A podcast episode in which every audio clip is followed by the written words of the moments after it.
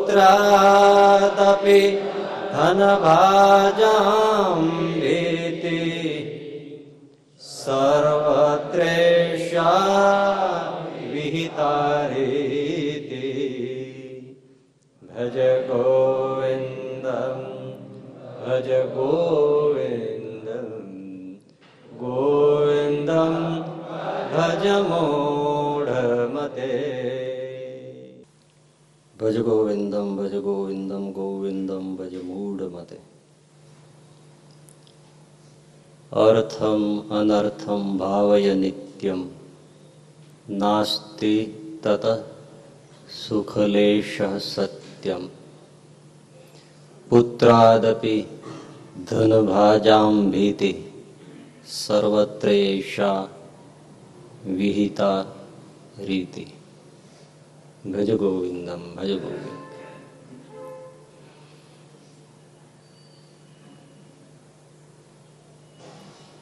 શંકરાચાર્યજી મહારાજ કહે છે અર્થમ અનર્થમ ભાવય નિત્યમ અર્થ એટલે પૈસો. એ કેવો છે કે અનર્થમ. પૈસો અનર્થ કરનારો છે. ભૂંડું કરનારો છે. એમ ભાવય એટલે વિચાર કર. નિત્ય હંમેશા. નિત્ય હંમેશા આ વિચાર પકડી જ રાખ કે પૈસો ભૂંડું કરનારો છે. પછી જે કહ્યું છે, નાસ્તિ એટલે નથી. તત પછી. સુખલેશ સત્યમ. સત્ય વાત એ છે કે પૈસામાં લેશ માત્ર સુખ નથી. અણુ જેટલું પૈસામાં સુખ નથી પૈસો અનર્થ કરનારો છે, ભૂંડું કરનારો છે, એમ હંમેશા વિચાર પકડી જ રાખ. છોડતો જ નહીં.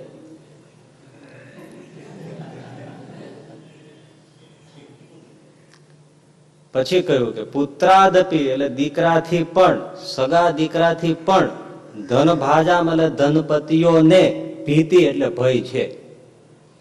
ધનપતિઓને સગા દીકરાથી પણ હંમેશા ભય જ રહે છે. સર્વત્ર એશા વિહિતા રીતિ બધે આ જ રીતિ છે નો ઓપ્શન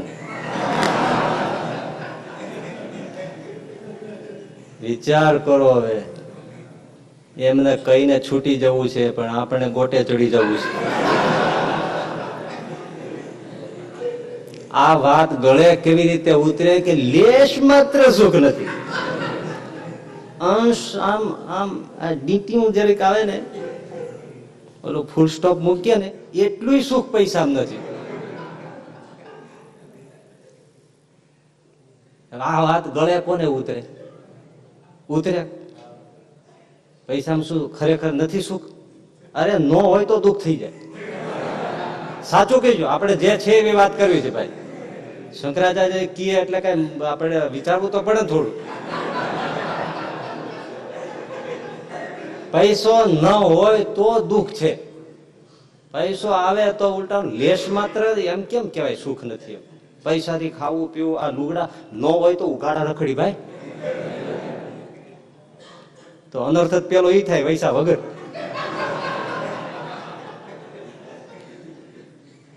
અને એમ કહે છે કે શાસ્ત્ર માત્ર, સંતો માત્ર બધા એમ જ કહે છે. પૈસામાં એટલું સુખ નથી, નખ જેટલું. સ્ત્રીમાં સુખ નથી, આ સંસારમાં સુખ નથી, આ સંસારના કોઈ પદાર્થમાં જરીય સુખ નથી. એમ બધા સંતો શાસ્ત્રો બધા એમ કહે છે. ગળે કેમ ઉતરે? કારણ કે જો સુખ ન હોય તો આ દુનિયા કઈ ગાંડી થોડી છે હાવ. આ બધા એની પાછળ અને આમ કિલવિલાટ કરે છે બધા કોઈને કઈ સંસારના પદાર્થો અને બધા આમ તમે જુઓ તે સાવ એ એટલું સુખ ન હોય તો તો માણસ આત્મહત્યા ન કરીએ. એટલું ન એક ટીપું રહ ન આવે. તો પછી માણસ છો તો કાઢી જ નાખે છે. તો આ બધા જીવે કેમ? દુઃખની હૈદ આવી જાય છે તે લોકો આત્મહત્યા કરે જ છે નથી પડી જતા? તો આ સુખ આવતું હોય તો જ રહેતા હોય ને. હા, લેરા છે જમજમાટ છે બધે જ્યાં જોવો તો કેમ છે? હાકોટા છે. કેમ છે? હાકોટા જ ને શેર બજાર ઊંચું છે. આમ તમે જો આમાં હવે આ વાતને આ વાતને હવે મેળ કેમ બેસાડવું? પાછા આમ ઘસીને કહી દીધું આમ. એટલું સુખ નથી. આટલું બધું ખોટું બોલે એ કા આમાંથી જો એકેય એમ સમજાતું હોય કે પૈસામાં એટલું સુખ નથી ઓંગળી ઊંચી કરે. કરો ઓંગળી ઊંચી કરો કોઈ. એકેય નહીં કરતો. એકેય નહીં કરતો, કારણ કે એમ છે કે થોડો મળી જાય તો કોમ થઈ જાય. સાવ સાચી વાત છે અત્યારે આવું છે એમાં બે હજાર પગાર વધારવાનો, અત્યારે તમને ફોન આવે તો સામે આપણા તરફથી નાસ્તો પ્રસાદો કે અરે વધી ગયો, શું વાત કરો છો? અને ત્યાંથી કાપનો ફોન આવે તો સ્વામી નક્કી હતું પણ કેન્સલ. ચાલ, એને દુઃખ ને અમને દુઃખ, બે જણા દુઃખ હવે આનું કરવું શું, બાપા? લેશ માત્ર સુખ નથી. તો કઈ ગરબડ છે કઈમાં આપણને સમજવામાં. આપણને સમજવામાં કઈ ગરબડ છે. સત્પુરુષ શાસ્ત્ર ખોટું તો બોલે નહીં. શ્રીજી મહારાજના જીવનમાં દેખાય છે, ઓલો સીમાનો લોભી વાણીઓ વાહે પીડ્યો તો મહારાજને જમાડ્યા પ્રેમથી નીલકંઠ વર્ણી તપસ્યામાં હતા ત્યારે દૂધ પાક, પૂરી ભજીયાન ભાવથી જમાડ્યા. પછી બે ગાવ સુધી વાહે વાહે આવ્યું એટલે વર્ણી એટલે સહજાનંદ સામે કે ભાઈ, હવે તો પાછા વળે. એમ ક્યાંથી પાછો વળે? કેમ? જમાડ્યા છે. હા, તે જમી લીધું. પૈસો આપો, પૈસો. લે. નીલકંઠ વરણી એટલે સહજાનંદ સામે કે એટલે મારી પાસે બહારના મેં રૂમાલી નથી. કાંઈ નથી કોપીન વાળી છે ને તુંબડું છે જો એમ નહીં, સંત મહાત્મા હોય, એ આશીર્વાદ આપે તો એ ખનખનિયાનો વરસાદ થઈ જાય. પૈસો આપો, પૈસો. પછી શ્રીજી મહારાજ ત્યાં બેઠા ને ઓલાને ઉપદેશ કેટલો આપ્યો? પૈસામાં લેશ માત્ર સુખ નથી. બોલો કે ખોટું ના બોલો. પૈસાથી જ છે. જે કાનુડો વ્રજ વિષય મહી ચોરી ખાયા. દહીં, ચોરીને ખાતો જે કાનુડો વ્રજ વિષય મહી એટલે દહીં ચોરી ખાય. લક્ષ્મી મેળા થકી થયા રણ છોડરા બધા ગોકુળમાં બધા ચોર, માખણ ચોર માખણ ચોર કહેતા હતા. લક્ષ્મીજી ને રૂક્ષ્મણીની સાથે પરિણ્યા તો લક્ષ્મી નારાયણ દેવ. અને તમે કહો સુખ નથી? બોલો આવું છે. શ્રીજી મહારાજે પણ એવા ને તો કે જો ભાઈ, તારું જમેલું પાછું લઈ જાય ઉલટી કરીને કાઢ નાખી. હું તને પૈસો તો નહીં જ દઉં. આવું. એટલે આપણને કંઈક સમજવામાં ફેર હશે. તો મૂળે વાત એવી કે આ તમે કાગડા, કૂતરા, ભૂંડ અને એ બધા જોયા છે ને? જોયા જ. એ બધા વિષ્ટા મળ મૂત્ર ગટરમાં ને બધું અઠવાડ ખાઈને કેવું ગંદુ ગંદુ આપણને જોઈને આમ થઈ જાય ને? એવું કૂતરા ને ભૂંડ ને બધું કાગડા ને એવું ખાય છે ને, તો એને સ્વાદ આવ્યા વગર ને રસ આવ્યા વગર, સુખ આવ્યા વગર ખાતા છે કાંઈક તો જલસી છે ને એમાં. આપણને જેટલો શ્રીખંડપુરીમાં રસ આવે એટલો એમાં આવતો જ છે ને? તો જ તો જ ખાતા છે એ કાગડા કૂતરા ને એમાં મળમૂત્ર વિષ્ઠામાં સુખ આવે છે, સ્વાદ આવે છે. માણસને, આપણને કોઈને શું કે, લેશ માત્ર સુખ નથી. આવે આમ થાય, થોડુંક તો છે એમ બોલી શકો, તમે બોલી ના શકો. ના, બહુ નહીં, પણ થોડુંક તો સુખ છે એમ બોલી શકો. બસ આ વસ્તુ સ્થિતિ છે, જ્યારે ભગવાનનો રસ કમાઈ જાય છે. અને એની જ્યારે એ રસની ધાર પીએ છે વાલા એ રસના ચાખણ હાર છાસ્તે નવ પીએ. પછી એને કયો ભાઈ, પૈસામાં સુખ છે, સ્ત્રીમાં સુખ? લેશ માત્ર નથી. એટલું નથી. એટલે આપણામાં જ્યાં સુધી ભૂંડ વૃત્તિ છે શુકર વૃત્તિ છે કુકર વૃત્તિ છે, ત્યાં સુધી આ બધું સુખમય લાગે છે. જ્યાં સુધી સ્વાદ ચાખ્યો નથી ભગવાનનો, ત્યાં સુધી. એટલે તકલીફ છે એ આપણામાં છે. એ ખોટું નથી બોલતા. રામકૃષ્ણ પરમહંસ રાત્રિનો સમય છે અને માતાજીની આરતી સ્તુતિ બધું થયું દક્ષિણેશ્વર મંદિરમાં કલકત્તા. પછી ત્યાંથી પોતાની આસને પધાર્યા.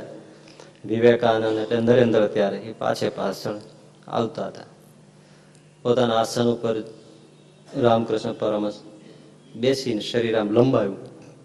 લંબાવતાની સાથે ચીસ પાડીને બેઠા થઈ ગયા. હો હો હો, રામ ઓ મા. વિવેક, હ. આ આસન ઉપાડ આસન ઉપાડ આની નીચે કંઈક અગ્નિનો કોલસો છે. અરે બાપા, આ ગોદડું ગાદલું અહીંયા ક્યાંથી કોલસો હોય? હોય તો સળગે ને બધું. નહીં નહીં, તું ઉપાડ, આની નીચે અગ્નિ કોલસો છે. મને દજાડી દીધો છો હજી મને જલે છે. તો વિવેકાનંદજીએ એ બધું આસન ઉપાડ્યું. તો આસનની નીચે નીચેથી એક રૂપિયાનો સિક્કો નીકળ્યો. જો જોયું ને મેં કીધું, કોલસાનો અંગારો છે. નીકળ્યો ને. આ તમે વિચાર કરો કે છેક આસનની નીચે એક રૂપિયાનો સિક્કો હતો, પરમહંસજી, તોય દાજી ગયા. હવે એને તમે પૂછો કે આમાં સુખ છે? લેશ માત્ર સુખ નથી. આ જો એની અનુભૂતિ બોલે છે. પછી ખ્યાલ આવ્યો કે કોઈ શિષ્યએ જ પરીક્ષા લેવા માટે જ રૂપિયો મૂકી દીધો હતો. કે પરમહંસજીનો જે કઈ ઉપદેશ તમે સાંભળો ઉપદેશ અમૃત તો એમાં સતત આવે કનક અને કાંતા. કનક એટલે પૈસો, સંપત્તિ અને કાંતા એટલે સ્ત્રી. સ્ત્રી અને ધનનો સંપૂર્ણપણે ત્યાગ અને વૈરાગ્ય કેળવા વગર ક્યારેય ભગવાનનું સુખ પમાતું નથી અને જીવનો મોક્ષ પણ થતો નથી. આ અપેલ વાત છે એમ. આને ફેરવી ના શકાય. એટલે સતત સ્ત્રી ધનનો નિષેધ બહુ પરમહંસજી કરતા. તો કોઈને થયું કે ખરેખર એમને કેટલી અનુભૂતિ છે એમ. તો રૂપિયો આવી રીતે છુપાડ્યો. તો દાજી ગયા. એની દ્રષ્ટિએ લેશ માત્ર પણ પૈસામાં સુખ નથી. કારણ કે બહુ મોટી બ્રહ્મધાર રસધાર મહારસનું પાન કર્યું છે એટલે એમને આમાં એમની ભૂંડ કુકર વૃત્તિ ટળી ગઈ છે. હવે બીજી દ્રષ્ટિએ વાસ્તવિક વાસ્તવિક તો નહીં કે પણ વ્યવહારિક કે સૌ સંસારીઓ આપણે બધા આ લોકમાં છીએ, તો પૈસાની સંપત્તિની ઉપયોગિતા તો છે, એમાં તો કોઈ ના નહીં પાડે. પૈસા વગર કઈ થાય નહીં, વ્યવહાર બધો ચાલે નહીં. ખાવું પીવું, રોટલા, રહેવું, આવા સાથે બધું જોઈએ જ. તો પછી આનું અર્થઘટન કેમ કરવું? આમાં થાય છે શું? કે સત્પુરુષો અને આપણા શાસ્ત્રો એને આપણે સમજતા નથી આવડતું, એટલે ઘણાને પછી એમ થઈ જાય કે આ બધું ઠીક, એક બાજુ કાઢી નાખવા જેવું છે. પણ સમજતા ન આવડે એટલે. મૂળ વાત આ હારદા શ્લોકનો એ છે. એક તો એની દ્રષ્ટિએ લેશ માત્ર સુખ નથી. બીજો મર્મ એ છે કે પૈસો ઉપયોગી તો છે જ. એ તો સંતોષ સ્વીકારે છે. અહીંયા ભગવાનના અવતારો આવે તો સંપત્તિ વગરના તો નથી જ. યજ્ઞો મહોત્સવ થતા હોય કે જે કઈ થતું હોય તો પૈસા વગર તો નથી થતા. એ તો બધી વાત સાચી છે. ઉપયોગી છે એ વાત સાચી. પણ અહીંયાના લલાટમાં લખી રાખવા જેવી વાત સંતો અને શાસ્ત્રોની કહેવાની એ કે લોકોના મનમાં એક બહુ માન્યતા દ્રઢ ઘૂસી ગઈ છે. અને કોઈ રીતે નીકળે એમ નથી. કઈ કે જેમ પૈસો વધારે મળશે, એમ હું વધારે સુખી થઈશ. એ માન્યતા તદ્દન ખોટી છે. મને જેમ સ્ત્રીયાદિકનું સુખ મળશે જેમ બધી બંગલા, ગાડી વૈભવ સુખ, વિવિધ સુવિધા એ બધું જેમ જેમ વધુ મળશે જેમ જેમ સંપત્તિ ઠલવાશે, એમ એમ વધારે સુખી થઈશ. એ માન્યતા ઘૂસી ગઈ છે. છે કે નહીં કયો? બધાને એમ જ છે કે બહુ પૈસો મળે બહુ બધું મળે જે ઈચ્છે તે મળે ને આ જાહવા જલાલે આ બધું હોય તો સુખના ધોધ છૂટી જાય. એ માન્યતા ઘૂસી ગઈ છે. એ માન્યતા તદ્દન ખોટી છે. એ શંકરાચાર્યજીનું કેવું છે કે ભાઈ ચેતી જાઓ પૈસો જેમ વધે એમ સુખ વધતું નથી એ એકસો ને એક લાખ ટકાની વાત છે. જેમ જેમ પૈસો વધે, માન્યતા દ્રઢ એ જ છે કે પૈસો વધે એમ સુખ વધે, સંપત્તિ વધે એમ સુખ વધે. ભોગ વિલાસના સાધનો મળે એમ બધું સુખ વધે. ના. સનાતન સત્ય છે. લેશ માત્ર આ પરમ સત્ય છે. સુખ ક્યારેય વધતું નથી. આજના મેનેજમેન્ટના ગુરુઓ જે કઈ છે આ દેશના કે વેસ્ટના પશ્ચિમ વિદેશોના, બધાયનો મોટા ભાગનો આ સુર એ છે, તમે જેમ વધારે સંપત્તિ કમાશો અને જેમ સુખ સુવિધાઓ નિષ્પન્ન કરશો, એમ સુખની માત્રા ઘટશે. સુખીમાં સુખી દેશની પ્રજાની ગણતરીઓ કરવામાં આવે, ત્યારે બાંગ્લાદેશની એવા બધાના નામ આવે છે. અને સૌથી દુખી દુઃખી તો કે જાપાન ને અમેરિકા ની બધા. ભારતનું તો કે સુખી દેશમાં નામ આવે છે. વાત સાચી ને? તમે જો કાંઈ નહીં હોય. એકબીજા એકબીજા બેસવાની ખુરશી ન હોય. અને એકબીજા બીજા વાહન ટેકો દઈને બેઠા હોય હવે આવું તો કોને ગોઠવતા આવડે, કયો? ખુરશી વગર ખુરશી બનાવીએ બે આમ એકબીજાને ટેકો આપી લેરથી બેઠા હોય ઉછીની બીડી પીતા હોય. અને ઉછીની બીડી આ માગે ને આપે, તો એ પાછા એમ કે, બીડી તાપી, બાકસી દેતા જાય હવે એવી ઉછીની બીડી પીને, આવી રીતે આમ ટેકો દઈને બેઠા હોય પૂછો, કેમ છે? અરે, લેરા છે. જો આ આ તમે જુઓ, નહીતર આમાં કાંઈ છે?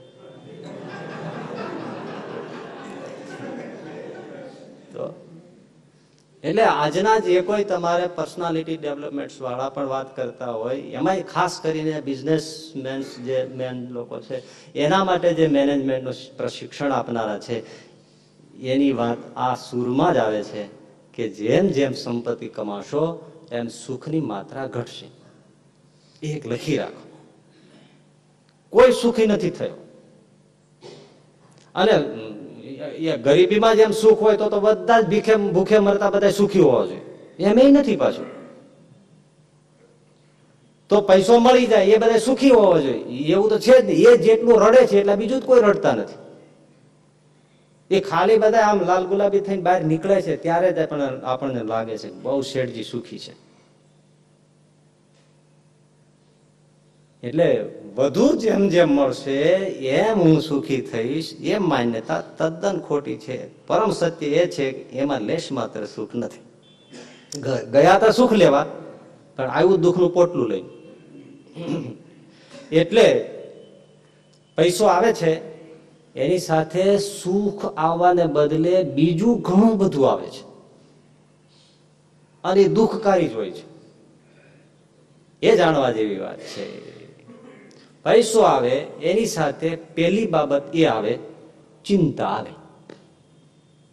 એક પછી ગણવા જેવી સમજવા જેવી વાત બધી. પૈસો આવે, એની સાથે ચિંતાનું પોટલું આવે. હા, પાછો પૈસો એવો ચમત્કારી છે, ચમત્કારી કરતા અજીબો ગરીબ વસ્તુ છે, મહા અજીબ છે, કે પૈસો ન હોય તોય ચિંતા.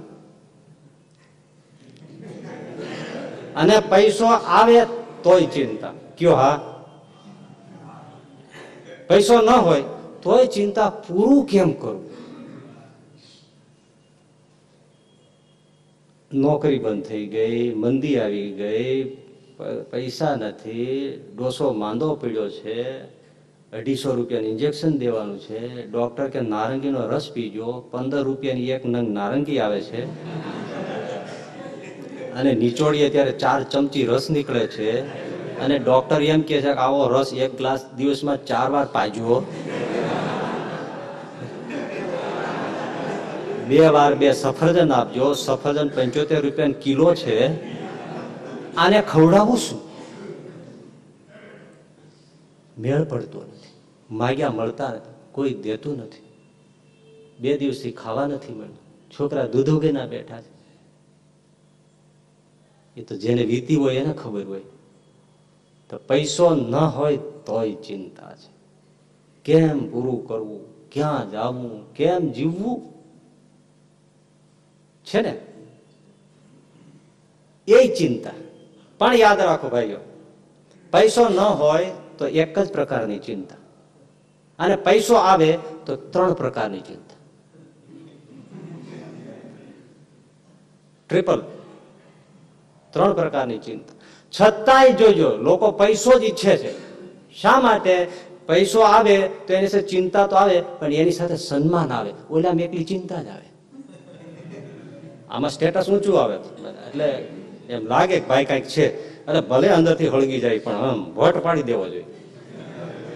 એટલે ત્રણ ગણી ચિંતા આવે તો ભલે ના આવે, પણ પૈસો જોઈએ જોઈએ જોઈએ.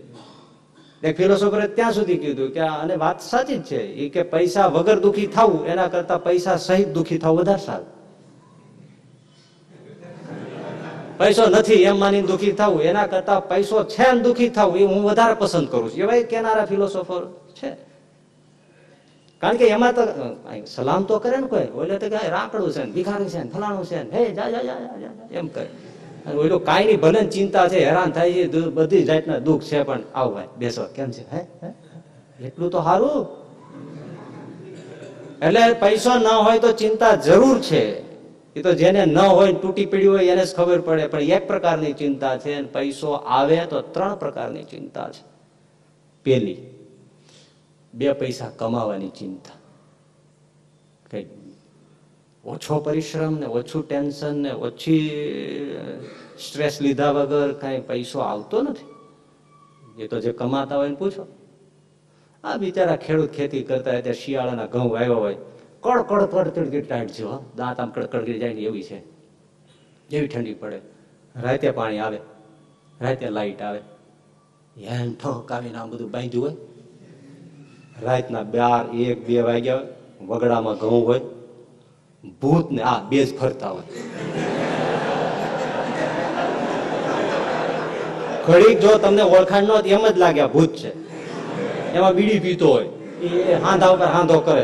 અને રાતે ઊંઘો આખો દિવસ કામ કર્યું હોય. રાતનું પાછું આ, એટલે ક્યારાની અંદર પાણી વાળી અને પાછળ જઈ અને પગ ક્યારા નાખી દે. અને હુઈ જાય. કાન ખુજરા નીકળે, વીછી ગીચી નીકળે, જે નીકળે પણ એનો ઢેફામ પીડ્યા હોય. અને ટાઈટ તો એનું કે મારું કામ. પાણી અડતા અડતા અહીંયા અડે ને, અને ઉઠે. એટલે હળી કાઢીને આગળ જઈને વળી બીજા ક્યારે વાળે વળી પાછળ જઈને લાંબો પકડે આમ સુવાનો ત્રણ મહિના ત્રણ ઘઉંની ડુંડી પાકે. અને આવો બાપ મહેનત કરે ને, એના છોકરાને અમદાવાદ ભણવા મોકલા ને છોકરો એટીકેટીમાં ફરે.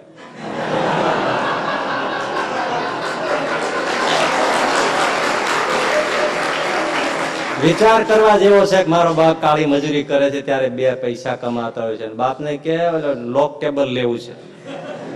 કાગળ લખે. હવે તો ફોન કરે. લોક ટેબલ લેવું છે. તો બિચારા બાપાને તો ગામડામાં ખબર ન હોય. કે તારા ભાઈને હાલે ને એવું મજબૂત લેજે.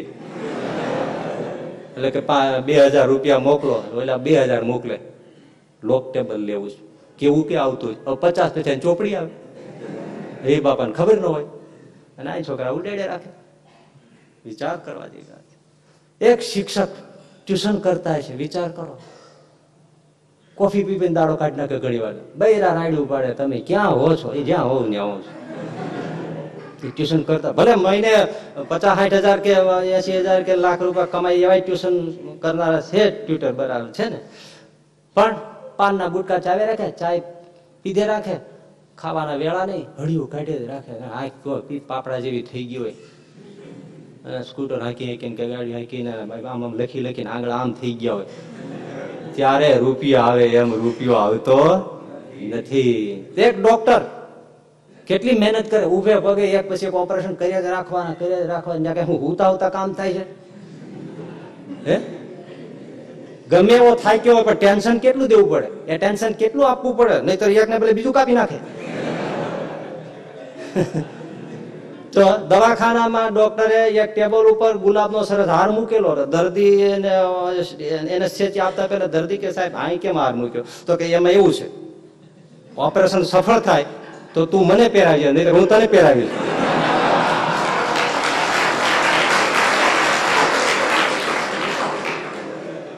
હવે એટલા બધા થાક્યા હોય. હે? કે અને રાત્રે ભર ઊંઘમાં સૂતા હોય અને પેશન્ટનો ફોન આવે. જવું પડે. એકદમ સિરિયસ થઈ ગયો, શું કરે? માંડ ક્યારેક ક્યારેક ડોક્ટરને એક કલાકની ઊંઘ મળે નિરાયતે મળી હોય, વળી દોડતા જવાનું. તો હમણાં એક છોકરો કહેતો હતો ને, એ મેડિકલનું ભણે પછી પ્રેક્ટિસ ને બધું આવતું હોય ને, એ કે, સાહેબ સ્વામીજી, મારે એનો સ્ટુડન્ટ કેટલી મજૂરી હોય સ્વામી ત્યારે ડોક્ટર થતા હશે, પછી તો શું હશે? અમારા જે વિદ્યાર્થી, અમારી એટલી બધી મજૂરી છે અત્યારે કે સામે વાત મૂકી દો ગાંડા થઈ જવાય કે. નાવા ધોવાની તો વાત ક્યાં જવા દો છો? ચોવીસે કલાક એમાં જયારે કઈ આવું હોય ત્યારે અમારે આ બધું ખડે પગે ઊભું રહેવું પડે અને જે ઉપર જૂન સિનિયર હોય એના હુકમ હોય તો જુદા. જરી કાકા પાછા થાય શેરો મારી દે તો આપણું જિંદગી દેવાઈ જાય. હે, બધે કેટલું ધ્યાન રાખવું પડે. સ્વામી હમણાં જ કે બે દી પહેલા મારે એનો સ્ટુડન્ટ એટલા અમે હું થાક્યો એ થાક્યો હતો એ જાજરૂ ગયો, ત્યાં હુઈ ગયો. ગોતી ગોતી થાકી ગયા. બોલો એ ન્યા હોઈ ગયો એમને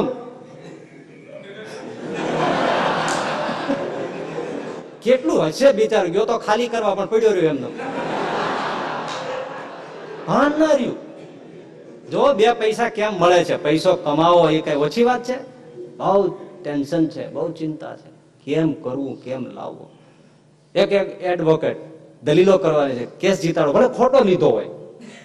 ખોટાનું સાચું કરવા માટે કઈ ઓછા એને એક્ટ બધા જોવા પડે. કઈ સુપ્રીમમાં શું બોલાવે છે ફલાણે શું જજમેન્ટ અપાવ્યું છે ઓગણીસો નેવું માં શું અપાયું ત્રાણું માં શું આપ્યું અઠ્યોતેરમાં શું આપ્યું બે હજારમાં શું રિસન્ટ શું અપાયું.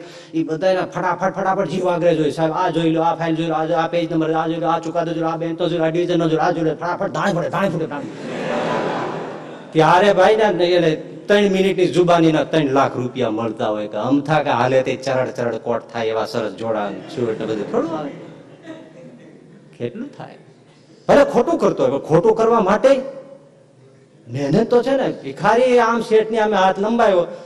એટલે ઓલો શેઠ કે હટ્ટા કટ્ટા જેવો છે, મહેનત કરી ખાને. તો કે, સાહેબ, તમને શું ખબર પડે? આમાં અમારે કેટલી મહેનત કરવી પડે છે. એકવાર અમારે જે માગી જુઓ, કેટલું રખડવું પડે છે સાહેબ?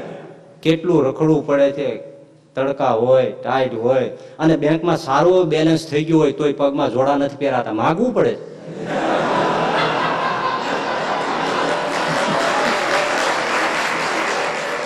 સાહેબ, તમે સાહેબ કીધું એટલે તમને કહી દઉં છું. મારે બે બંગલા છે અને ચાલીસ લાખ તો મારી બેંકમાં છે. અને સાંજે સાત વાગે તો મને ગાડી લેવા માટે આવશે મારો છોકરો. પણ ભીખ માગવી પડે એટલે જો મારે કાંઈ ઓઢાતું નથી, ખરખા લુગડા પહેરાતા નથી આ ગંદુ વામનો રાખવું પડે છે. તમને શું ખબર પડે? મહેનત કેટલી છે? બહુ મહેનત કરીએ, ત્યારે પૈસો થાય છે. એમનો પૈસો થતો નથી. અમિતાભ બચ્ચન અને પિતા હરિવંશ રાય બચ્ચન. એ જમાને આર્થિક સંકળામણ. અમિતાભ બચ્ચન નાનો છે. હરિવંશ રાય બચ્ચન કવિ છે. મુશાયરોમાં જાય, કવિતાઓ રજૂ કરે અને મોડી રાત સુધી મુશાયરો ચાલે. પછી એને જે કંઈ ગિફ્ટ મળતી હોય, એનું મળતું હોય બધું, મહેનતાણું એ બધું લઈ મોડી રાતે બે અઢી વાગે ઘરે આવે. પરિવાર હોય, અમિતાભ બચ્ચન નાનો હોય, પાપાની રાહ જોતો હોય. બે અઢી વાગે આવે એટલે અમિતાભ કહે, પપ્પા બહુ બડી દેર હો આટલું મોડું ઇતની દેર હો સકતી ક્યાં? ત્યારે હરિવંશરાયના બાપ બોલે, બેટે, પૈસા કમાના બહુ કઠિન હૈ. યાદ રાખો બેટે, પૈસા કમાના બહુ કઠિન વર્ષો ગયા, હરિવંશરાય તો નિવૃત્ત થયા. અમિતાભ બચ્ચન ફિલ્મ ઇન્ડસ્ટ્રીમાં પડ્યા. શૂટિંગમાં વ્યસ્ત હોય. એ તો વળી ત્રણ ત્રણ વાગે સાડા ત્રણ ત્રણ વાગે ક્યારેક ચાર વાગે ઘરે ફરે, પાછા ફરે. એના બાપ હરિવંશરાય રાહ જોતા હોય. અમિતાભ આવે એટલે પૂછે, બેટે ઇતની બડી દેર. પિતાજી, પૈસા કમાના બહુત કઠિન.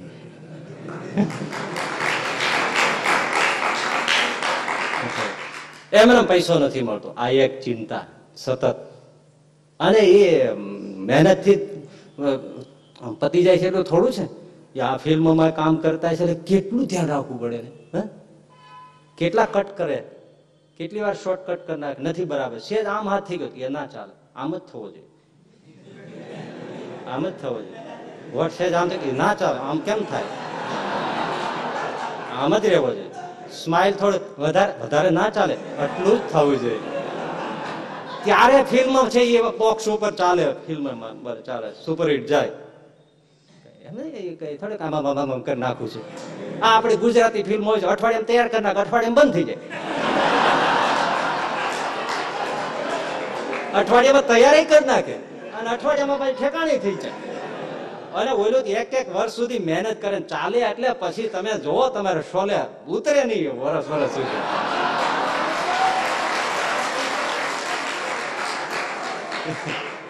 મહેનત કેટલી હોય એમ? અને ગાનારા કોઈ કોઈ ગીત, હવે તો આ બધું આપણે તો જૂનું જોયું નથી. હાવ સાચું, હાવ વાંચી વાત કરો. આપણે કોઈ દી થિયેટરનું પગથિયું ચડ્યા નથી. તમારા હમ. હાલો એટલે મારા હમ, બસ. આપણે કોઈ ફિલ્મનું પગથિયું થિયેટરનું ચડ્યા નથી. આપણે એમાં કોઈ ઓલું કોઈ નથી. પણ રસવાળો વિષય તો હશે જ, કારણ કે ઘણું બધું એમાં સંવેદના સમાજની આવતી હોય છે, આ બધું આવતું હોય છે, ઘણું બધું હોય છે, એવું કઈ નથી એવું, નથી હોતું. પણ એ બધું કરવા માટે સંગીતકારો હોય, કેટલી મહેનત લેતા હોય છે. ગજબ છે એમ. ઇંગ્લેન્ડની અંદર એક ચિત્રકારે બહુ શ્રીમંતે પોતાનું કઈ ચિત્ર બનાવ, પોસ્ટર બનાવવા આપ્યું છે. બનાવી આપ્યું. તો એ તો પાંચ કલાકમાં તૈયાર કરી નાખ્યું. અને ફોન કરી દીધો લઈ જાઓ. બોલે આવ્યો. ગમી ગયો. શું વાત છે? જેવો હું એવો જ તમે દોરી દીધું? હા, સાહેબ સાહેબ. લઈ ગયા શું આની કિંમત શું ચૂકવાનું પાંચ હજાર પાઉન્ડ. ઓ, બાબા. પાંચ હજાર પાઉન્ડ? પાંચ કલાકના? આ શક્ય જ નથી. હું ના આપું. તો આ મારે કોને પરણાવવું? આ તમારું લીએ કોણ આ કરાર થયો છે, તો સાહેબ તમે કીધું હતું જે મહેનતાણું થાય એ તમે કેજો તમે લખ્યું છે ને? મેં મહેનતાણું જે થાય તમે કેજો તો મહેનતાણું મેં કીધું પાંચ પાઉન્ડ થાય. પણ તમે પાંચ કલાકમાં આમાં વાપર્યું છે શું? કેનવાસ છે પીછી છે અને બે થોડો કલર છે. એ જે વાપર્યું હોય. પણ એનું તમે ગણો તો ત્રણ પાઉન્ડનું આવે. તો વધી વધીને તમે બધો હિસાબ માંડો તો તમે પચાસ પાઉન્ડ એમાં વાપર્યું હોય ને પાંચ કલાકની મહેનત ગણો તો તમને પાંચસો પાઉન્ડ આપી દો તો પાંચ હજાર પાઉન્ડ તો કે એ તો મારું મહેનતાણું આટલું જ થશે. માયનો નહીં, કોર્ટમાં કેસ થયો. જજની સામે પેલે દલીલો કરી કે આટલું જ વપરાયું હોય, આનું આટલું મૂકે. તો હું ઉધાર દિલે પાંચસો પાઉન્ડ આપી દેવા માટે તૈયાર છું. પણ પાંચ હજાર પાઉન્ડ પાંચ કલાકમાં? એટલે જજ સાહેબે આમને પૂછ્યું કે ભાઈ, આમની દલીલ આ છે, તમારું શું કેવું છે? તો કે સાહેબ, એ પાંચ કલાક જ જુએ છે. પણ પાંચ કલાકમાં આ બ્રિટનની અંદર કોઈ આવું એનું ચિત્ર બનાવી આપે તો હું એને છ હજાર પાઉન્ડ આપું. બનાવી દે. પાંચ કલાકમાં મેં દસ કલાક આપ્યા. હાલો, ચાલો. જજની એને કીધું હું તમને દસ કલાક આપું અને આ બ્રિટનમાં કોઈ આનું ચિત્ર આવું બનાવી આપે તો એને છ હજાર પાઉન્ડ આપું. સાહેબ, એ પાંચ કલાક તમે જુઓ છો. અને ભાઈ, સજ્જન પણ પાંચ કલાક જુએ છે બનાવવાને. પણ આની પાછળ મારી અત્યારે પાસઠ વર્ષની ઉંમર છે અને મેં પચાસ વર્ષ આમાં ગાળ્યા છે. એ જોવાના છે કે આ ચિત્ર પચાસ વર્ષે બન્યું છે. પાંચ કલાકમાં નથી બન્યું. એટલે પચાસ વર્ષની મહેનતનું મહેનતાણું માગું પચાસ વર્ષનું મહેનતાણું. પાંચ કલાકનું નથી. પચાસ વર્ષ મેં ગુજાર્યા છે આમાં. ત્યારે પાંચ કલાકમાં બન્યું છે. એટલે મહેનતાણું પાંચ કલાકનું ના હોય, પચાસ વર્ષનું હોય. જજ સાહેબે કહી દીધું, પાંચ હજાર પાઉન્ડ ચૂકવી દો અને જજ કે સો પાઉન્ડ મારા તરફથી બેટ પચાસ વર્ષની સાધના છે. એક એક સંગીતકાર હોય મોહમ્મદ રફી હોય કે લતાજી હોય કે એક ગીત ગાય, ત્રણ મિનિટ જ ગાય ને ત્રણ લાખ રૂપિયા લઈ જાય ચાલો, પણ ત્રણ મિનિટના ત્રણ લાખ નથી. એમ તો આપણે ત્રણ કલાક ગાંગરીએ, એક રૂપિયો કોઈ ના દે. દે ઉલટાને આરતી નાખ્યો એ લઈ જાય. કારણ કે ઘણા એવું ગાતા, ભાગ કાલિંગા ભાગી જાન. એ ભાગ કાલિંગા. હવે તું બંધ થઈ જાય તો કળિયું વયો જ ગયો બોલ.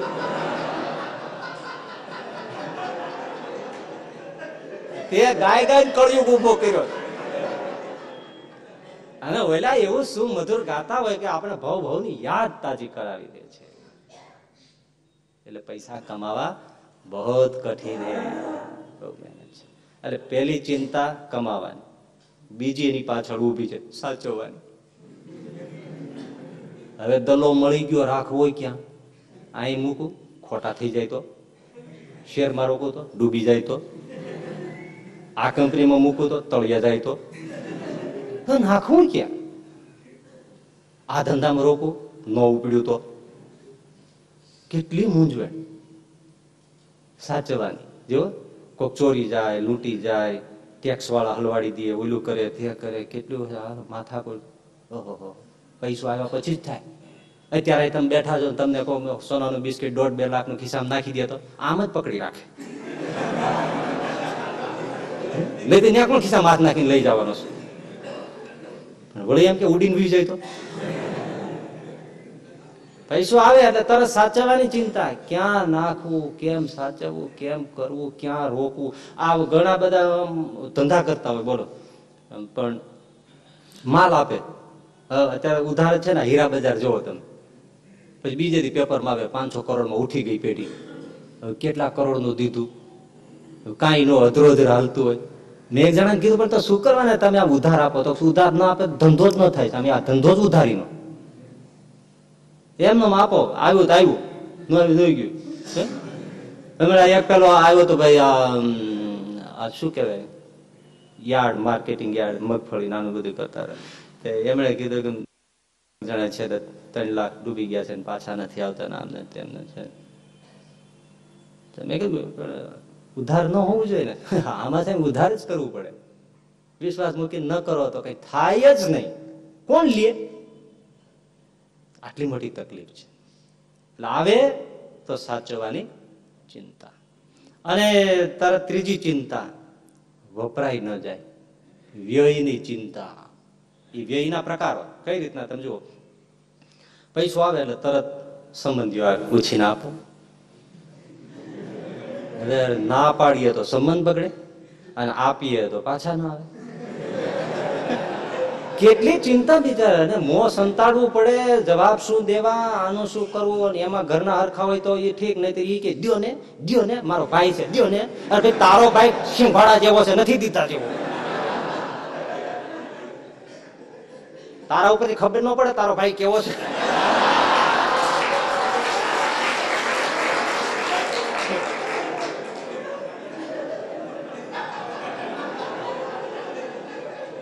કેમ? અરે, આ બે વર્ષની વાત હાવ સાચું કહું છું. જરાય ખોટું નથી કહેતો. બે વર્ષ પહેલા મારી પાસે ગરીબ હરિભગત આવ્યા આવે, નિમાણા થઈને બેઠા. મેં કે શું છે ભાઈ? તો તમારું કામ પીડ્યું છે. મેં કીધું, આને મારું શું કામ પીડ્યું છે? મારે પણ એનું કંઈક કામ પડે. આને મારું શું કામ પીડ્યું છે? અમને ચિંતા થાય, જો. લેવા દેવા વગર. મેં શું કામ પડ્યું કયો તો સ્વામી, મેં એક જણાને વીસ લાખ ઉછીને આપ્યા છે. અને એ ફલાણો ભાઈ, તમે ઓળખો? એને હું ઓળખતો નથી. તો એવો પાછા નથી દેતો. ગલા તલાક કરે છે. મેં કીધું બરાબર છે. મેં આમાં મારું શું કામ પડ્યું? તો કે, પેલા બિલ્ડરને તમે ઓળખો કે નહીં? એને હું સારી રીતે બસ. એને તમે જરા કહી દો ને એટલે એ પેલા આંખ કાઢીને જરા દબાવે ને, તરત રૂપિયા નીકળી જાય. મેં કીધું ભલા માણા આ ઉઘરાણી પતાવવાની માથા ખૂટતી તો સાધુ થઈ ગયો.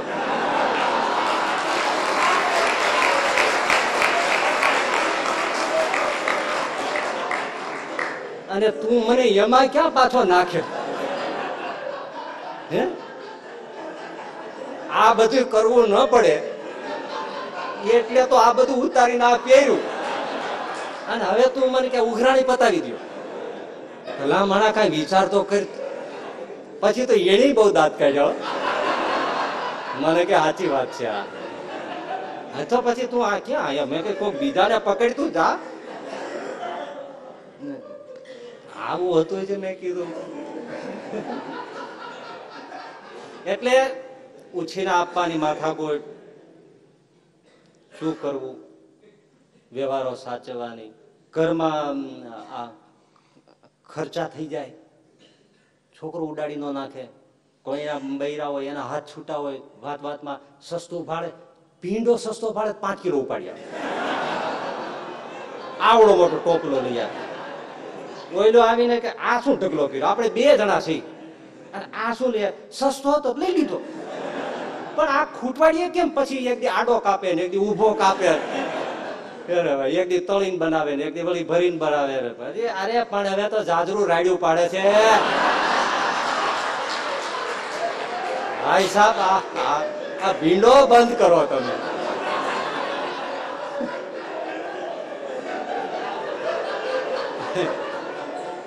એટલે વ્યયની ચિંતા. છોકરા ઉડાડી નાખે. અમારે જેવા સાધુ સંતોની બી ફંડ ફાળાની શેઠજી લખાવો. એટલે હારો લખી લો પચાસ, તમારા હોય પચાસ લખો અઢી લાખ. એટલે બાપા, અઢી કેમ થાય? થાય, ભગવાન દઈ રે હવે આનું શું કરવું?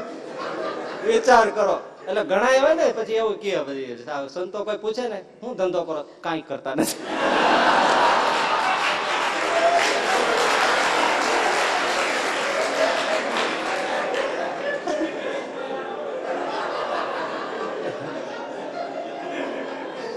સાધુ નગરમાં પધારેલા? એટલે બધા સૌ દર્શને આવે. એટલે કોઈ કેળા મૂકે, કોઈ પોપૈયું મૂકે, કોઈ સફરજન મૂકે, કોઈ નારંગી મૂકે, કોઈ સંતરા મૂકે, કોઈ આંબળા મૂકે, કોઈ ગાજર મૂકે, કોઈ મૂળો મૂકે, કોઈ શેરડી મૂકે, કોઈ કાંઈનો મૂકે, આમ બધા આવે. એટલે સાધુ બધા આવો બેસો, કેમ છે? હાલો, જય સિયારામ જય નારાયણ, જે બધા એમ બધા બેસે કેમ છો? એમ બધી વાતો કરે. એમાં શેઠના દીકરા બે આવ્યા ઝાટા પાટા લાટા પાટા હોય શણગાર. ધોળા બાગલા બગલા જેવા લુગડા પહેર્યા હોય અને આવીને સોનાની બે ગીની લાંબી લાંબી એ ઓલી થાળીમાં મૂકી. અરે સાધુ કે, હા, કોના દીકરા? ત્યાં બાજુવાળો કે, હોનાના દીકરા. એટલે અમે આગે આવીને મૂક્યું તો તમે ક્યારેય ન પૂછ્યું તમે કોના દીકરા? અને ઓલી સોનાની બે ગીની મૂકી તો કોના દીકરા? એ સોનાના દીકરા.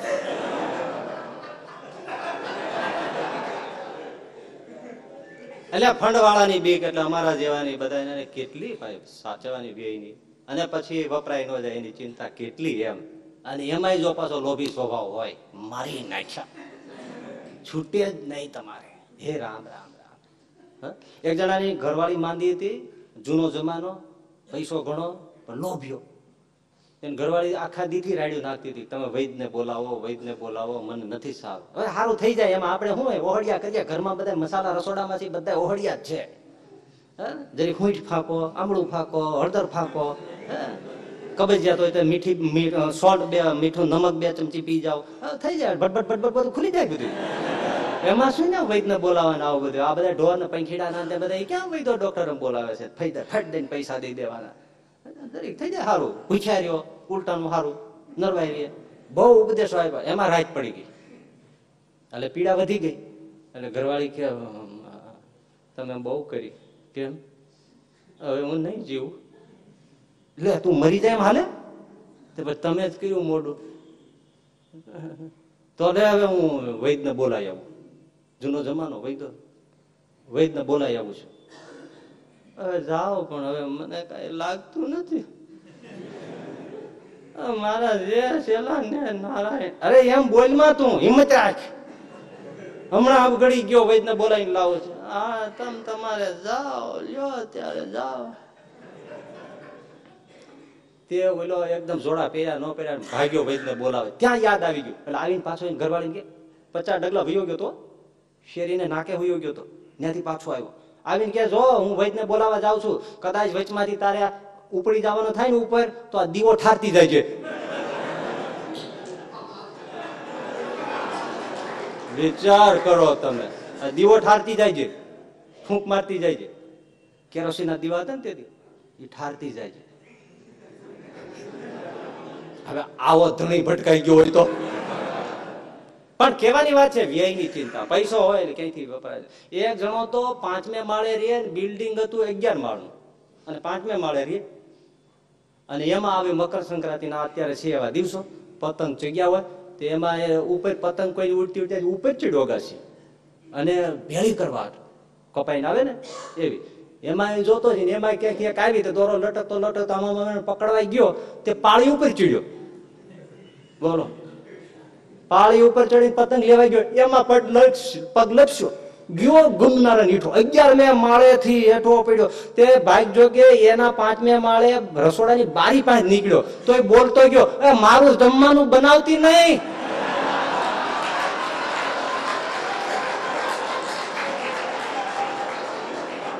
મારું બનાવતી નહીં હવે.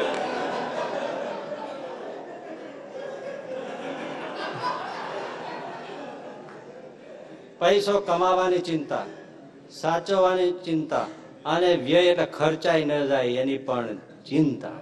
હવે વાત સાંભળો. મહેનત વગર તો કાંઈ પૈસો જ નથી મળતો, એવું નહીં, કાંઈ નથી મળતું. એ ગુણ શીખવો હોય, કલા શીખવી હોય, કઈ વિદ્યા શીખવી હોય, અરે અમારું શાસ્ત્ર જ્ઞાન જોવો, કે કોઈ બીજું જ્ઞાન તમારે શીખવું હોય, તો કેટલી મહેનત કરવી પડે? કેટલા શાસ્ત્રો, કેટલું અધ્યયન, ત્યારે શાસ્ત્રોનું કંઈક થાય છે ને? એમનેમ તો કાંઈ નથી થતું. એ કઈ મહેનત વગર થાય છે, પરિશ્રમ એમાંય પડે છે. પણ ફરક એટલો છે, તમે વિદ્યા સંપાદન કરો, જ્ઞાન સંપાદન કરો, ગુણ સંપાદન કરો, મહેનતથી જ થાય. એમ પૈસો પણ મહેનતથી જ મળે. પણ ભેદ એટલો છે કે આ જ્ઞાન, ગુણ, કલા મહેનતથી ભલે મળે પણ પછી એનું આપણે રક્ષણ ન કરવું પડે. એ વિદ્યા જ્ઞાન આપણું રક્ષણ કરે. ત્યારે પૈસાને આપણે રક્ષણ કરવું પડે. પૈસો આપણને ન સાચો અને ગુણ વિદ્યા કલા જ્ઞાન એ આપણું રક્ષણ કરે. અને આપણે પૈસાનું રક્ષણ કરવું પડે. સતત.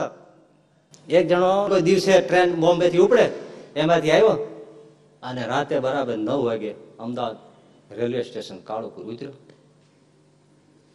પછી તો પેસેન્જર ઉતરે પછી ઓલા ગેટ ઉપર ટિકિટ માગે. લાવો ટિકિટ લાવો ટિકિટ લાવો ટિકિટ. એમાં આ આ એક જણો આવ્યો લાવો ટિકિટ. નથી. અરે ટિકિટ તો આપવી જ પડે. નથી તે શું આપે? અરે ભાઈ અમે જીભાજોડી ના ચાલે. જીભાજોડી કરતો નથી, પણ નથી તો નથી લે. નથી ટિકિટ. અને તું કોણ મને પૂછનારો? અરે ઓલે પૂછવા વાળી થાય છે, આ મારી ફરજ છે. ફરજ હશે, પણ નથી ટિકિટ લે.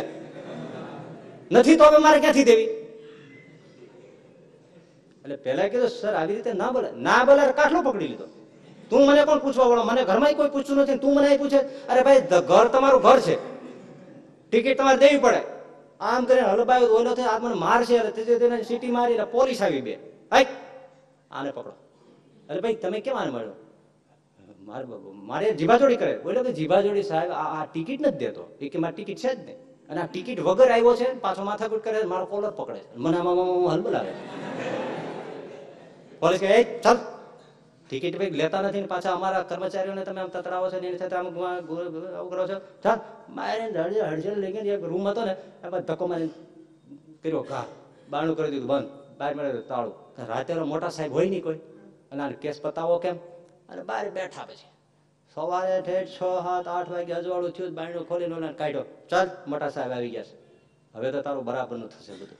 એટલે ત્યાં જઈને એટલે ઊભા રાખે. કે ભાઈ, શું છે? કેમ ટિકિટ ના કેમ સાહેબ? ટિકિટ તો હોય જ ને. આ રહી. ટિકિટ તો છે એટલે પોલીસ કે અમે નજરે જોયું છે, તારે ટિકિટ હતી નહીં, તું કેતો તો ટિકિટ બિકિટ કઈ છે નહીં, તે ક્યાંથી કાઢ્યા? ત્યારે હતી ને ત્યારે છે. પણ તો દીધી કે નહોતી દેવી. પણ કારણ શું? કારણ શું સાહેબ? મુંબઈ થી આવું લાખ રૂપિયા જોખમ છે ભેળું.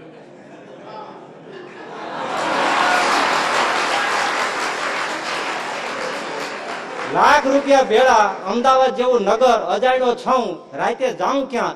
એ તમે મને રૂમમાં પડ્યો બહાર તાળું માર્યું. બે પોલીસ બંદૂક લઈને બેઠા.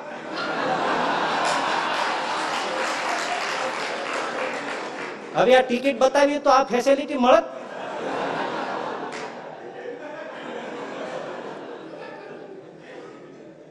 એટલે પૈસાની બાબત એવી છે, જો સાચવતા આવડી જાય, તો કોઈ પ્રોબ્લેમ નથી. એ સાચવવાની રીત શું છે?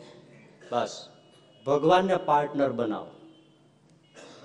જે તમારો ધંધો છે, જે તમારી ઇન્કમ છે, જે તમારી કમાણી છે, જે કઈ સંપત્તિ છે, એમાં ભગવાનનો હિસ્સો. એટલે શિક્ષાપત્રીમાં આવ્યું દશાંશ વિશાળ ભાગ કાઢ. દશાંશ વિશાળ તમે ભગવાનને રાખો, કે જે કમાય એનો દસમો ભાગ. સો રૂપિયા કમાયો તો દસ રૂપિયા એમના. હજાર કમાય તો સો રૂપિયા ઠાકોરજી ચોખ્ખો ધર્મ તો આવી રીતે જે કાઢે અને બહુ ગરીબ હોય તો પાંચ રૂપિયા એટલે વીસમો ભાગ પણ પોતાને ગરીબ માની ન લેવા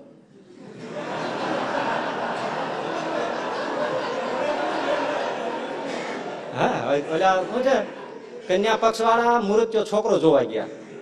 અને બધાને બેઠા વાતો કરતા ત્યાં ઓલા કન્યાના બાપ હતા, એમણે છોકરાના બાપને વાત કરી, ભાઈ અમારે તો એવું છે કે છોકરો છે, ગરીબનો, ગરીબ સ્વભાવનો હોય, સરખો, સરળ હોય, અને ગરીબ પ્રકૃતિનો હોય, તો અમારી દીકરીને હાથ પીળા કરી નાખવા છે. ત્યારે મુહૂર્ત્યો ઢોલિયા ઉપરથી ઉતરીને ખાટલા હેઠે બેહી ગયો. અને આમ બે નમાણીઓ થઈ. નમણે હાથ દે. ગરીબ એમ ફગાઈ થઈ જાય તો. ગરીબ પ્રકૃતિનો જોઈ છે ને? એટલે ગરીબડો થઈને નીચે બેહી ગયો. ત્યારે કન્યા બાપ કે એમ અમારે તાજા ગરીબને નથી દેવી.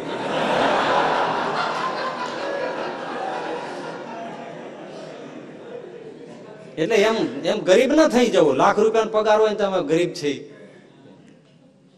તો એની રીત પ્રમાણે દસ હજાર કાઢી નાખો.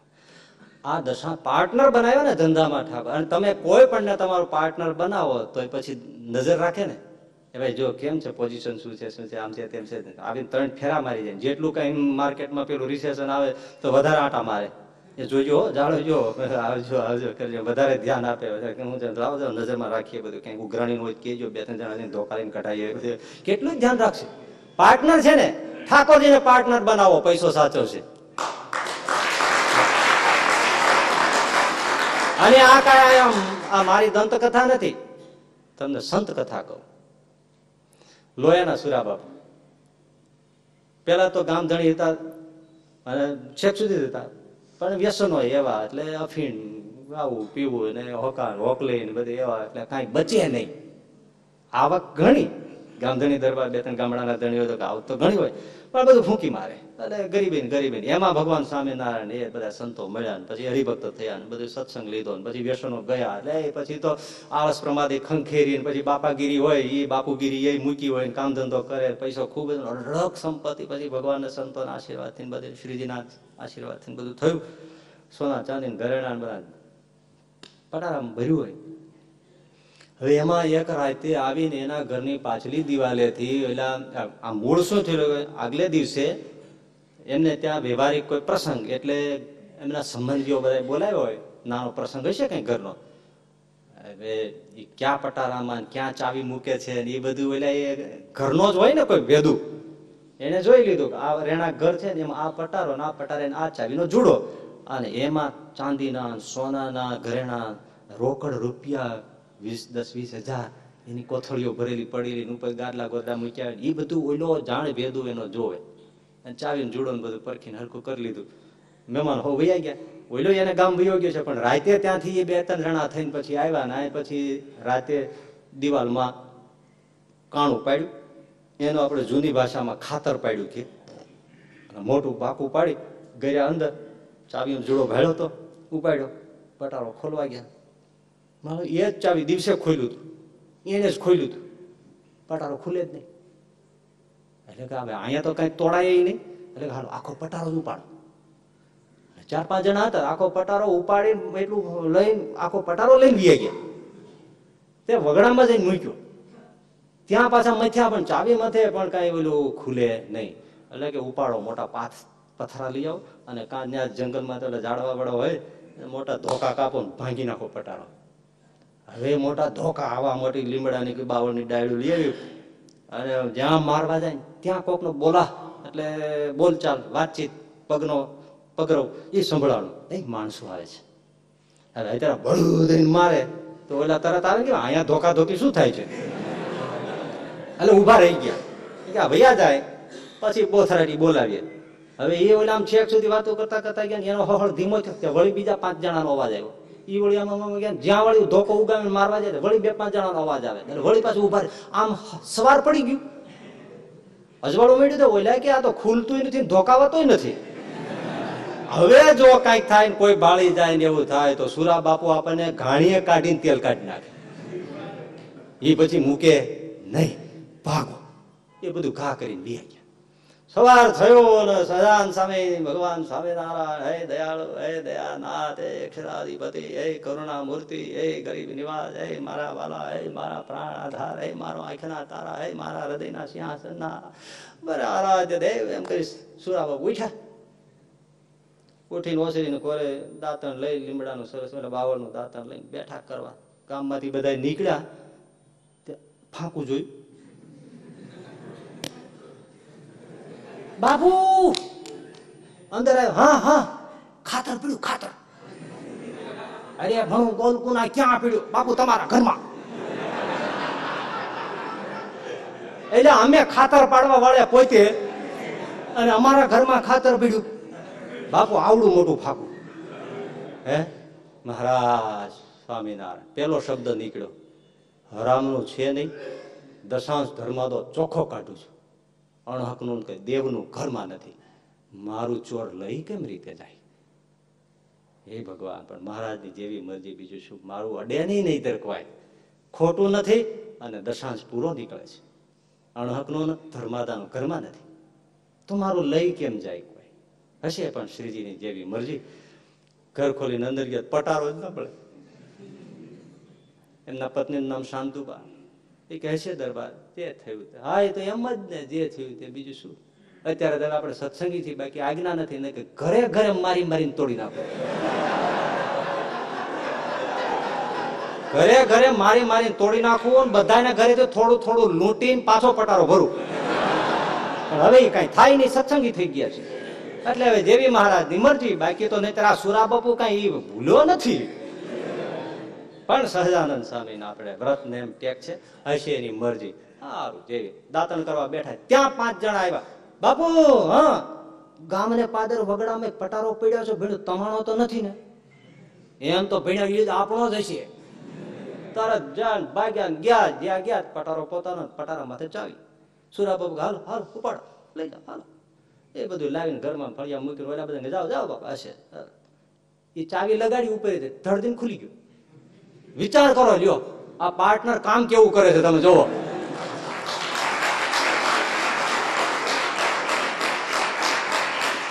હાથમાં હાથમાં જ એવી કંઈક કરી નાખે.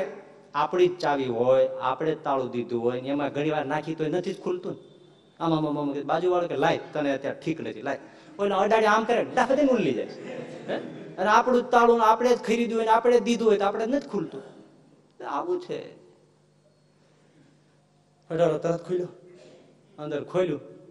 જેમનો તેમ એમ હતું. પણ આ દરમિયાન પટારો લઈને પાછા વળતા હતા. ત્યારે સુરા બાપુએ વિચાર કર્યો કે જો શ્રીજીની મરજીથી એમાં અડધું જે કાંઈ પીળ્યું બચ્યું હોય, તો એમાંથી અડધું આપણે છે એ શ્રીજી મહારાજને માટે સંતો માટે આપણે વાપરી નાખવું છે. પચાસ ટકા ભગવાનનું એ આપણે વાપરી નાખવું છે.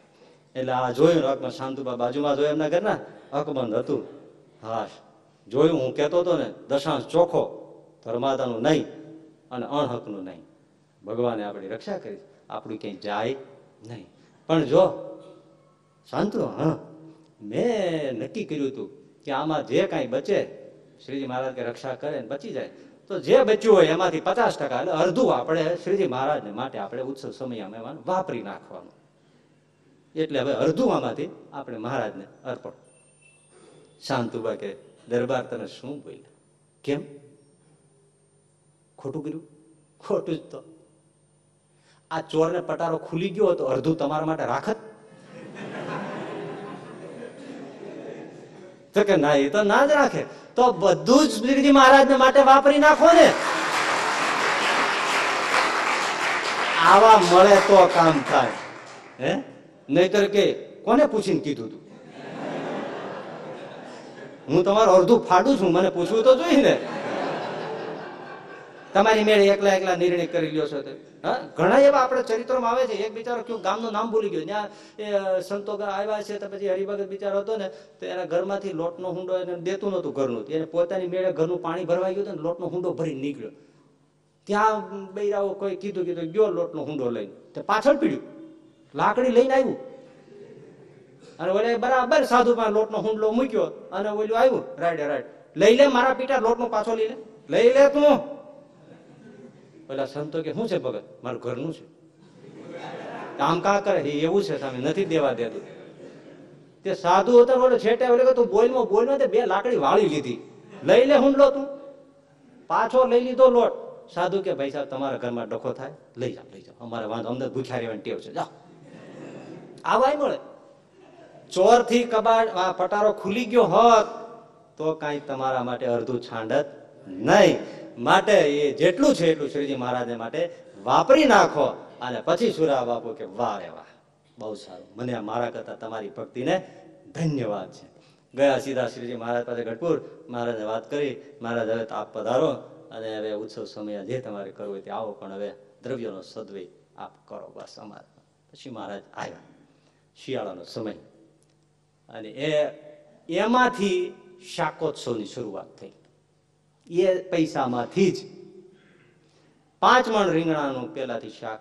જેટલા થોડા સંતો છે, થોડા હરિભક્તો, એટલું જ હોય ને. પાંચ મણ રીંગણા. તોય પાંચ મણ એટલે ક્યાં જાય? પાંચ મણ રીંગણા. બીજું તો જુદું. અરે ખીચડી હોય, રોટલા હોય, બીજું હોય, છાશ હોય, દહીં હોય એ તો જુદું પાંચ મણ તો ખાલી રીંગણાનું શાક. એનાથી શરૂઆત કરી. તે શાકો તો એક દિવસ નથી ચાલ્યો. આ પૈસામાંથી પૂરા બે મહિના સુધી આજુબાજુના ગામડાઓમાંથી હરિભક્તોને બોલાવે સુરા બાપુ. સંતોને બોલાવે. શ્રીજી મહારાજ પોતે કછોટો વાળીને રીંગણાનું શાક બનાવડા ઊભા પોતે પીરસે અને જ્યારે છેલ્લો દિવસ બે મહિનાનો થયો ત્યારે સાઠ મણ રીંગણા અને અઢાર મણ ઘીનો વઘાર. એ જમાનાનું ઘી. આંગળી અડી ગઈ હોય તો તણીથી સુગંધ જાય નહીં. અને અત્યારે અડી ગયું હોય તો આપણને ખબર ન પડે ક્યાં અડી ગયા હતા. સૂંઘવું પડે, ઘી છે વેસેલીન? હે? એવું એવું. તો ખોટી વાત નથી. હજી હવે તો કેવું હોય ખબર નહીં, બાકી એ એ શિયાળા એ ભેંસું એ શુદ્ધ ભેંસુના ઘી. ભેંસના શુદ્ધ ઘી, લ્યો ને. પણ એને શિયાળામાં જામી જાય તમે આમ આંગળી નાખો ને, હાથ નાખો ને, ઘી લેવા, નખમાં ફાંસું કરી જતી. જેમ આપણે વાંસની ફાંસ લાગે, નખની અંદર ગરી જાય ને, એમ ઘીની ફાંસું કરી જતી. એવા ઘી જામતા. હવે તો રડબડ રડબડ જ હોય છે. એ જામે નહીં માણા જામે નહીં. સત્સંગમાં રડબડ રડબડ. કોઈ ઢેફું થતું જ નથી. સાઠ મણ રીંગણા, અઢાર મણ ઘીનો વઘાર. એની અંદર પાછું ચણાનો લોટ નાખવાનો, દહીં નાખવાનું, એ બધું જુદું. અને એવી રીતે પછી સંતોને મહારાજે, ભક્તોને સંતોને પાંચસો પરમહંસોને ખૂબ જમાડ્યા. તોય ખૂટ્યું નહીં. પછી તરત વસંત પંચમીનો ઉત્સવ કર્યો. દેશ દેશાવરમાં હજારો માણસો આવ્યા. ગાડાઓ ભરી ભરી નબીલ ગુલાલ ઉડાડી અને રંગોત્સવ કર્યો. અને જય જયકાર સત્સંગમાં કર્યો કે શાકોત્સવ અમર થઈ ગયો. પણ મૂળ વાત, ધર્મા તો ચોખ્ખો કાઢું છું. પાર્ટનર ઠાકોરજી છે, મારો પૈસો ક્યાંય જાય નહીં. એટલે એક એક પ્રોબ્લેમ છે અને એક એક એનું સોલ્યુશન છે. એટલે પૈસો આવે, ચિંતા જરૂર થાય, સાચવવાની માથાકૂટ થાય. પણ ભગવાનનો ભાગ કાઢે પૂરેપૂરો. મને લાગે આ બધા શિક્ષાપતિ તો વાંચતા જ હશે. પણ પંચાણું ટકા લોકો એના ઉપર ધ્યાન જ આપતા નથી. કે ભાઈ આ ઠાકોરજીએ કીધું છે તો વાપરવું જોઈએ એમ. પણ ઘણાની પાસે બહુ પૈસો ભાઈ, મહેરબાની કરજો, આ તો કેવા ખાતર કહી દઉં કે અમારે તમારે લઈ લેવું નથી એમ કઈ તમે દઈ દો એમ નથી. પણ આપણે ઘણા ઓળખતા હોય, બહુ પૈસો હોય, પણ વાપરવાના એવા કંજૂસ ક્યાંય તમારે વાપરે નહીં. પાંચ પૈસા દેવો, જીવ નીકળી જાય. મરી જાય, બધું પીડી આ લોભિયા જેવો તો ઉદાર કોઈ નહીં હો. હંડ્રેડ પર્સન્ટ આપીને વિયો જાય. ન પોતે વાપરે, ન પોતાના આત્માનું સારું કરે, ન હવે સત્સંગમાં ક્યાંક ક્યાંક થાળ કરાયો હોય, બે હજાર રૂપિયા દીધા હોય, પાંચ હજાર રૂપિયા હવે લાખો રૂપિયા હોય, એમાંથી પાંચ હજાર દીધા. એક જણો મરીને નરકમાં ગયો, જમપુરીમાં ચોપડો કાઢ્યો તો ધર્મદેવની આગળ ઊભો રહ્યો હતો, એને બધા પાપ, પાપને પાપ જ નકરા. એક નીકળ્યું, સો રૂપિયા ક્યાંક દાનમાં દીધા હતા. અને ધર્મરાજ ને સામે બોલ્યો કે, જો એટલું તો નીકળ્યું ને. સો રૂપિયા અને તમે મને નરકમાં ગોંધી રાખો એ ન હાલે. ન્યા હામો છું. એટલું તો નીકળ્યું ને, ભલે મેં પાપ કર્યા, પણ સો રૂપિયા ધર્મમાં, કામમાં દીધા છે મારા સો રૂપિયા. અને તમે મને ગોંધી રાખો ન હાલે. ધર્મરાજ કે, સેવકજી, સો રૂપિયા લાવો તો આને આપી દો પાછા.